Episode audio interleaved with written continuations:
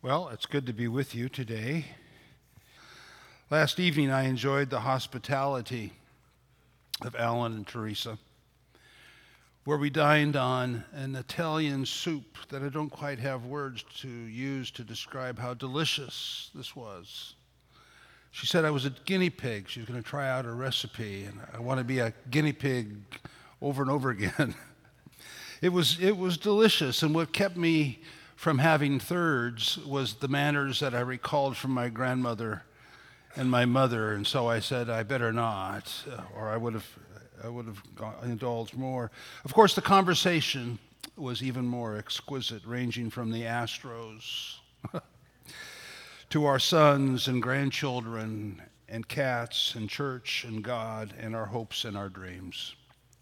And this is what church does it practices hospitality with one another and with the community because we and all people are hungry, hungry to be welcomed and accepted and treated with kindness as we wish to treat others. And on the drive back from the Kramers last night, the Houston skyscraper, accented with Christmas colors, and then the crescent moon that was hanging low on the western horizon. And I thought, Houston is a beautiful place this time of year. And the people that I'm coming to know at 1548 are more beautiful yet. And Bill, your kindness, our gifted worship leader, I don't know if you recognize that last song that we sang. That, that was composed by Bill uh, who's taken hymns long forgotten or new hymns and brought, brought them before us, as he will at the close of our sermon today. Christmas, as you know, is eight days away. You know that, of course, because you're busy planning for this Christmas and you're remembering Christmases past, as I do. My most vivid memory of Christmas happened 60 years ago. 60 years ago. It was Christmas 1963. And my mother, as was our family tradition, would host Christmas at our home, and all the extended family would gather as we did on Christmas Day, 1963. And at noon, the family began to arrive. There was Grandpa and Grandma and my older cousins and the lumbering Aunt Arlene and my nervous Aunt Gladys and Uncle Carol. Uncle Carol, not a man that anyone would describe as spiritual in any way. And he arrived at our home and he positioned himself in my father's brown chair. And with dinner still cooking, he lit up his Salem menthol and he accepted his first glass of Christmas wine, and he began his banter, informing us that the Bible says that we're supposed to drink wine. This is the same Uncle Carol who once declared that Moses was the greatest of all the apostles. And God, God told him that he would live to be 80. God told you? Yes, he said. It's in the Bible. You ought to look it up. And all of his claims were beyond my reach to dispute until that day, Christmas Day, 1963, when Uncle Carol, sipping his Christmas wine in the middle of a lengthy monologue, claimed that James is in the Old Testament. And I glanced up and I interrupted him and I said, Oh, no, Uncle Carol, the book of James is in the New Testament. He said, I'll bet it's in the Old Testament. He says, Four bits says that James is in the Old Testament. And so I leaped to my feet and I raced to my bedroom and I retrieved my Sunday school Bible. And I returned and I opened it up before him to the table of contents and I pointed, New Testament, James. He said, Well, looks like Uncle Carol was wrong. Now, how much do I owe you? And then he raised his voice so that my mother in the kitchen could hear. How much did we bet? And then he opened his little black coin purse and he pulled out two quarters that he handed to me. And at dinner, as he was passing the scalloped potatoes and ham, now deep into his fourth glass of Mogen David. He used a phrase I'd never heard before. He said, filthy lucre. And when he said it, he glanced at me. And then he added, That's in the Bible too, David. Why don't you go look it up?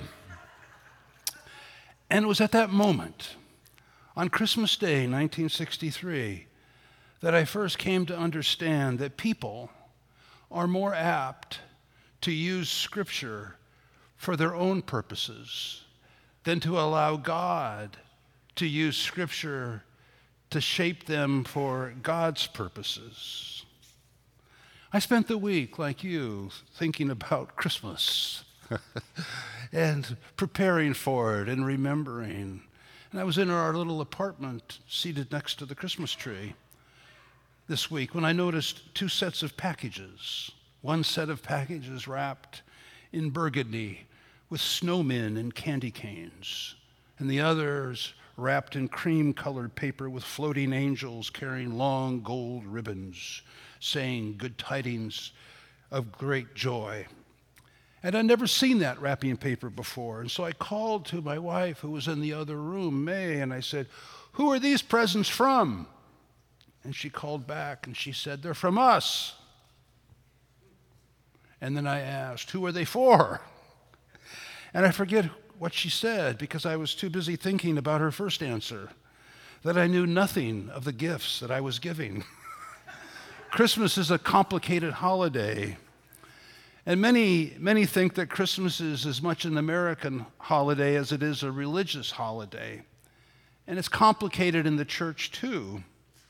Some of you may have had associations with churches that ruled against Christmas. It's true, they exist. These churches emphasize that we don't know exactly when Jesus was born. He might have been born in the spring. They said that Christmas is a compromise holiday created by some ancient emperor to appease the pagans. And they said, Those three wise men, we three kings of Orient, are, but they're not numbered in the Bible. And they don't arrive until Jesus is about two, and they don't get anywhere near a manger.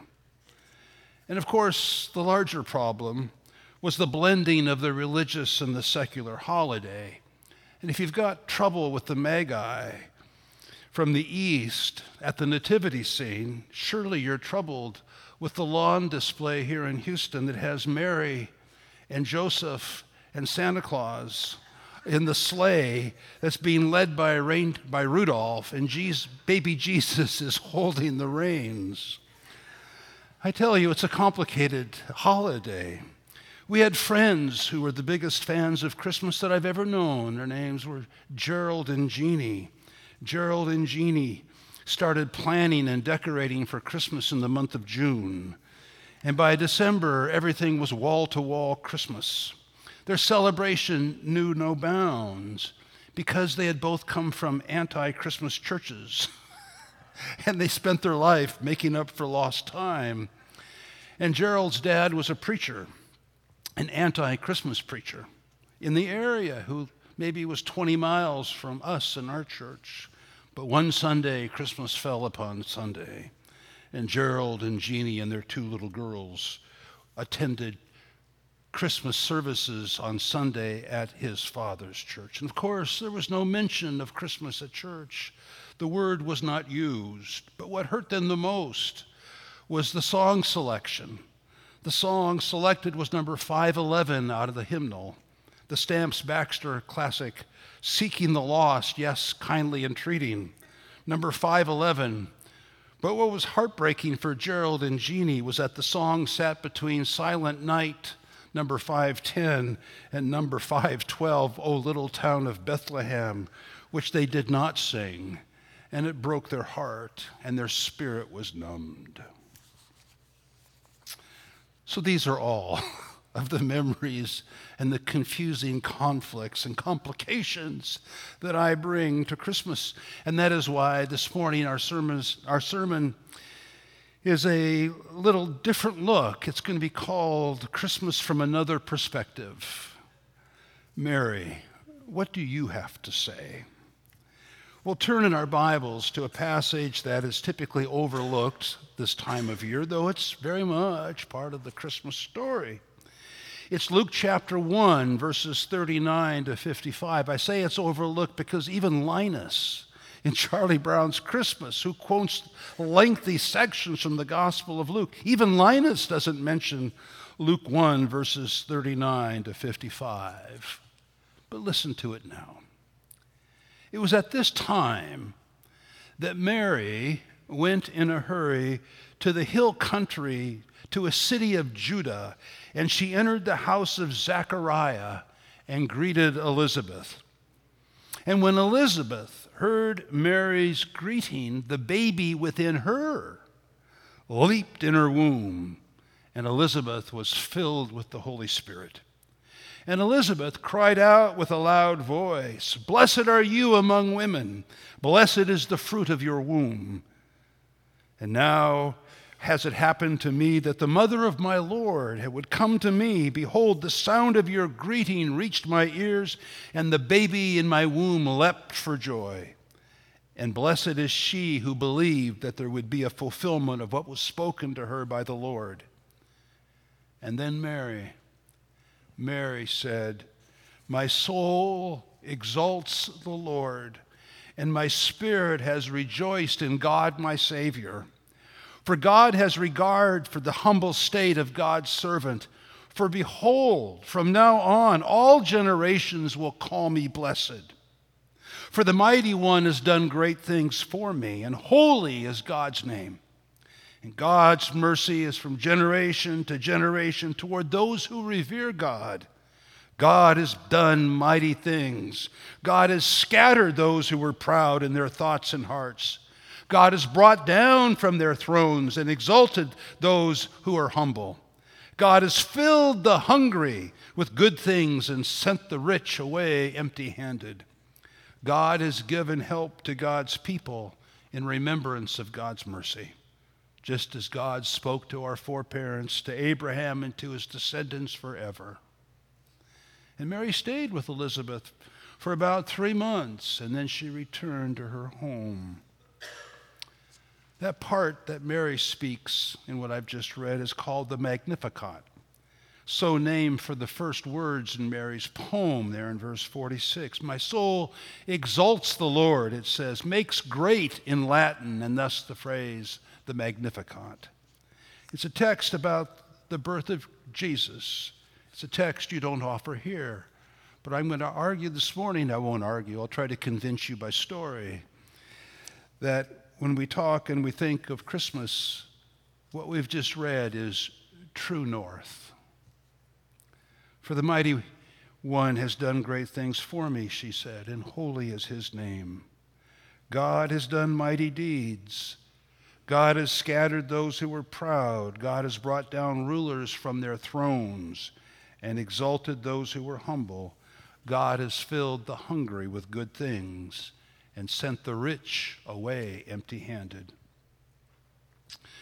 To be God's people means to live in the world that God has intended for us, the world that is envisioned for us in Scripture governed by the stories and narratives that the Bible presents to us to live into.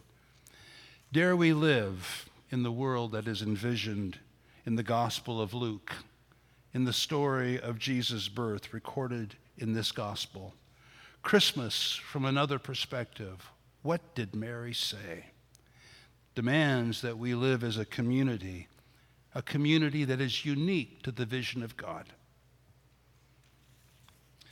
To be God's people is to live in the world envisioned in Scripture, to be, covered, to be governed by its stories and narratives that the Bible hands us is so problematic.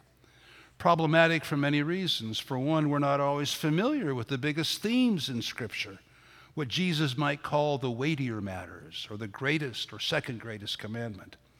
And second, we're knee deep in competing stories and challenging truths.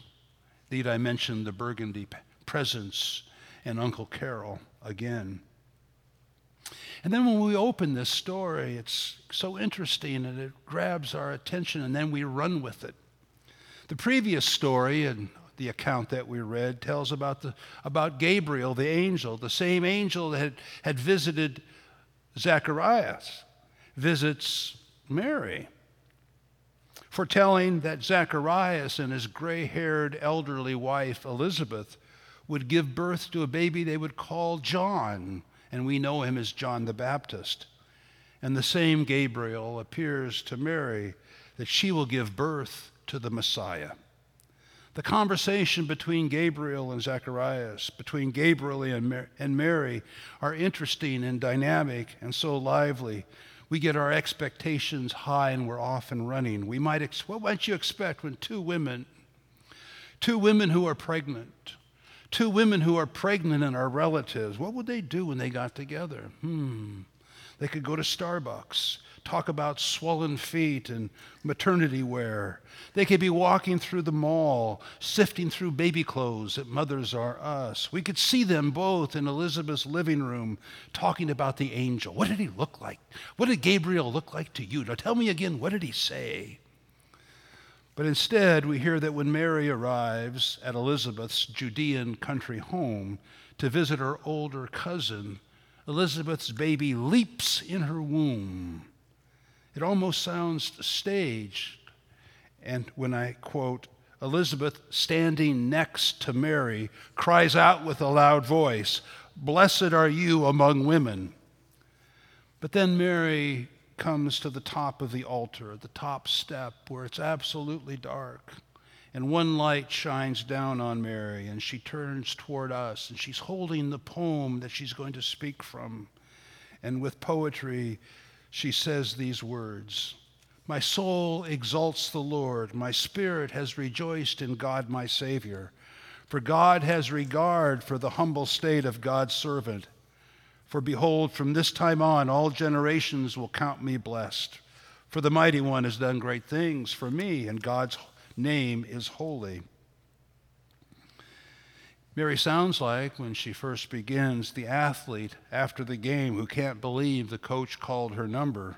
Like the surprised honoree who's won the great award. I can't believe this. I, I don't really deserve this. That's what she sounds like at the very beginning. But take a look at her face. Take a look at her face. And I'm not talking about the white statuary that we're so often accustomed to seeing in Mary. And I'm not talking about the serene Mary and the infant child at the nativity scene. I'm talking about her face at the moment she says these words God has done mighty deeds. God has scattered those who were proud. God has brought down rulers from their thrones and exalted those who were humble. God has filled the hungry with good things and sent away the rich empty handed. It's almost as if we can see her with her head lifted up, with her arms outstretched, her palms turned upward, perhaps appearing to turn her attention to God. Maybe we see that. But what I know what we hear, if we were listening carefully, was the cadence of her poem, the poem's rhythm, the unmistakable sound of the reversal of fortunes. God scatters the proud, brings down the rulers, sends away empty handed the rich, while God exalts the humble, fills the hungry, and helps his servants. It's a reversal of fortune according to God's character, according to God's promise. You heard that, didn't you? It's such a surprise, really, to us. Here we've expected Mary and Elizabeth to be at Houston's largest bookstore, sitting behind a skirted table with a stack of their new books, Angels, Stories from Gabriel, with their autographed copies. And they, with Zacharias, will head off tomorrow to Chicago to appear with Oprah. But no, instead, Mary stands looking upward, speaking about God's reversal God's character in the past tense, and she is anticipating the future. She's looking down the road 31 years. I know that because the son that will be born will be a carpenter. And he will preach his first sermon, and I know exactly what he says, and so do you because it's recorded in Luke 4. Jesus echoes in his inaugural sermon the very same themes in his mother's song. He said, The Spirit of the Lord is upon me to preach good news to the poor, to proclaim release to the captives, recovery of sight to the blind, freedom for the downtrodden. His first sermon, not what you'd expect an agent, a speaking agent today would, to advise. I want you to identify with the largest amount of followers. I want you to get some important people behind you. I'm talking about politicians and people with money. Have a prayer breakfast for Caesar and Pilate, and then we'll tack up the Ten Commandments on a Roman colonnade. That's not the advice that Jesus follows, it's just the opposite. Jesus begins by siding with the poor and the sinners, offering them deliverance, offering them forgiveness. And before him, 31 years before, Mary is standing on the stage and she says, What God has done for one individual, God will do for everyone. Mary sets the stage for Jesus' entire ministry. Because months after Jesus' first sermon, he's descending from a mountain now in Luke's gospel. And troubled people, troubled people, people who've been ravaged by disease, have come to him because they knew he had power. He had power to heal. And that's when he taught them the reversal of fortune. He said, Blessed are you who are poor, for yours is the kingdom of heaven. He said, Blessed are you who hunger now, for you shall be satisfied. And then he went on to say, Woe to you who are rich, for you are receiving your comfort in full. Woe to you who are well fed now, for you shall be hungry. This, as well known as it is, still surprises us. But Mary has set the stage and cast all of history from the very beginning, all through Jesus' ministry to this moment in time, in light of God's reversal of fortunes. The halls of power, from Rome to Washington, D.C., to Austin, Texas, have always tempted us, have always allured us.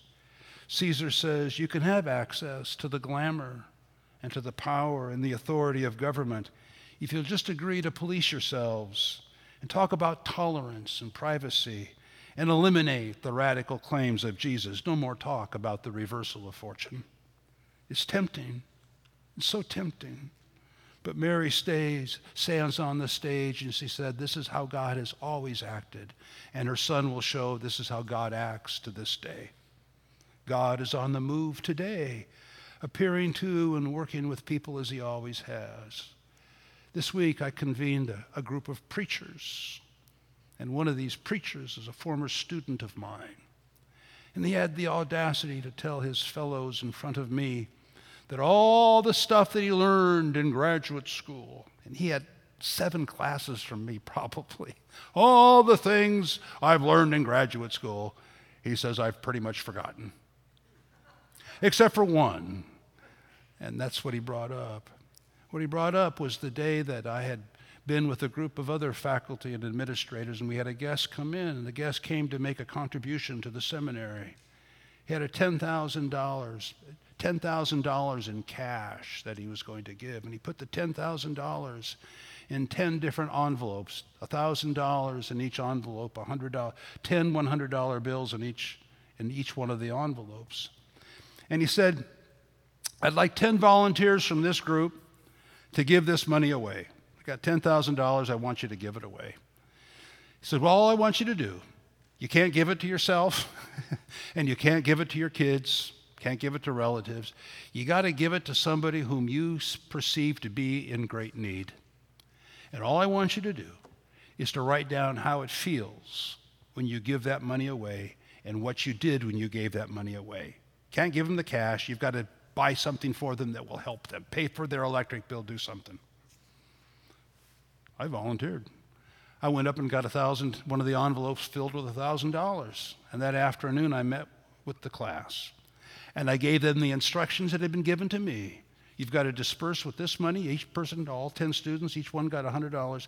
You got to do something with it. You got to give it away. You can't give it to yourself, can't give it to your, have to give to somebody in need. And then write down what you did and how it felt when you gave it. And they all did. And I shipped the material back to the person that had given us the money. It's probably the best use of $10,000 that a person could do.